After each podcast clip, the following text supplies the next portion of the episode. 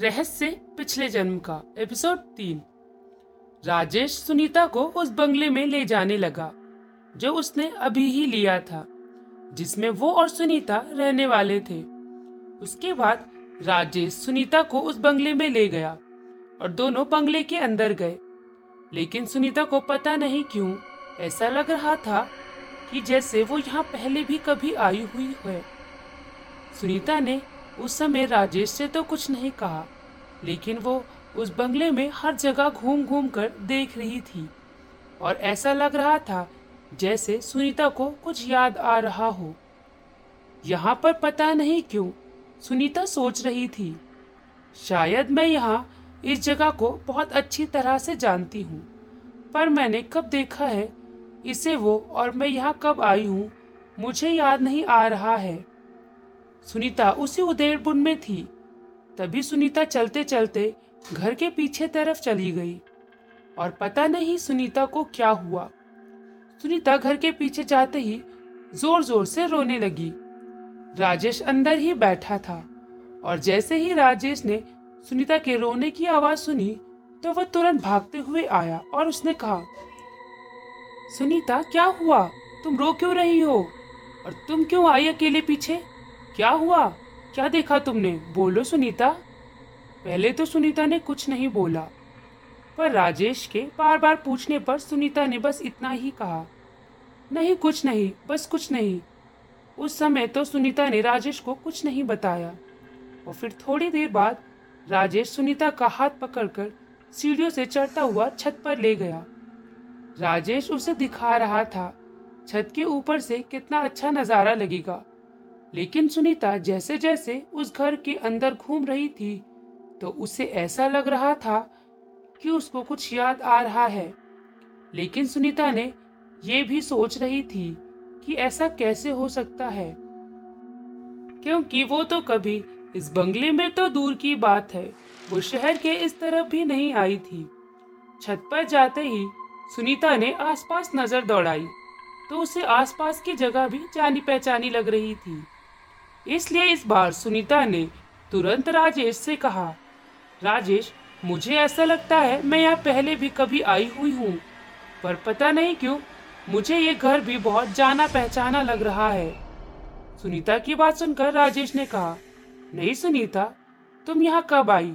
तुमको मैं पहली बार यहाँ लेकर आया हूँ तो तुम कैसे आ सकती हो? यहाँ तुम्हें ऐसा ही कोई वहम हो रहा होगा। सुनीता ने फिर कुछ सोचते हुए कहा, पता नहीं, लेकिन मुझे यहाँ आकर बहुत कुछ याद आ रहा है। ऐसा लगता है जैसे ये जगह मुझसे जुड़ी हुई हो। वो दोनों छत पर बैठकर बातें कर रहे थे।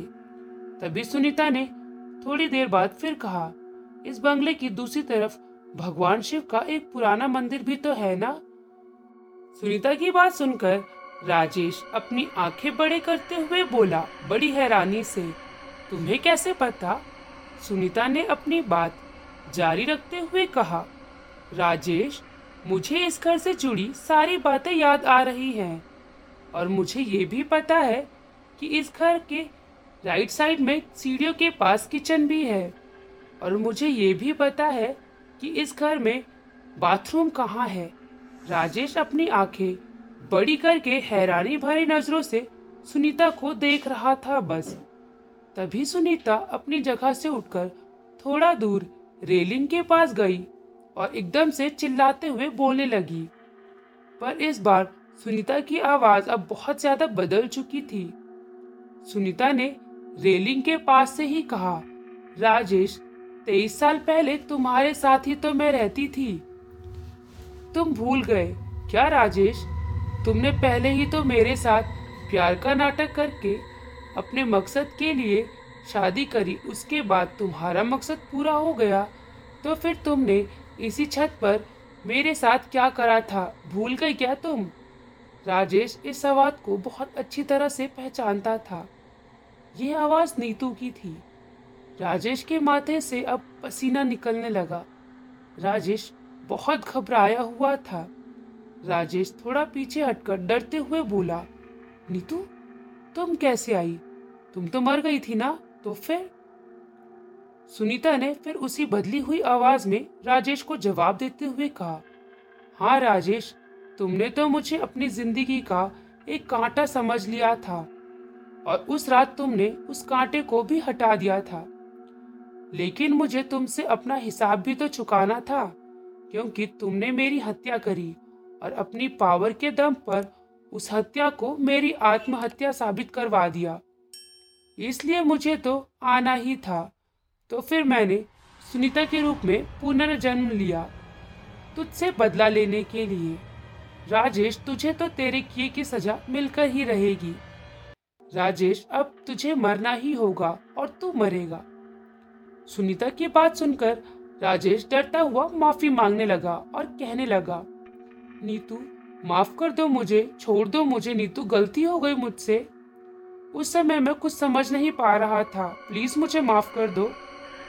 सुनीता यानी नीतू ने कहा, तुझे छोड़ दूँ? तूने तो मुझे कुछ भी नहीं बताया था।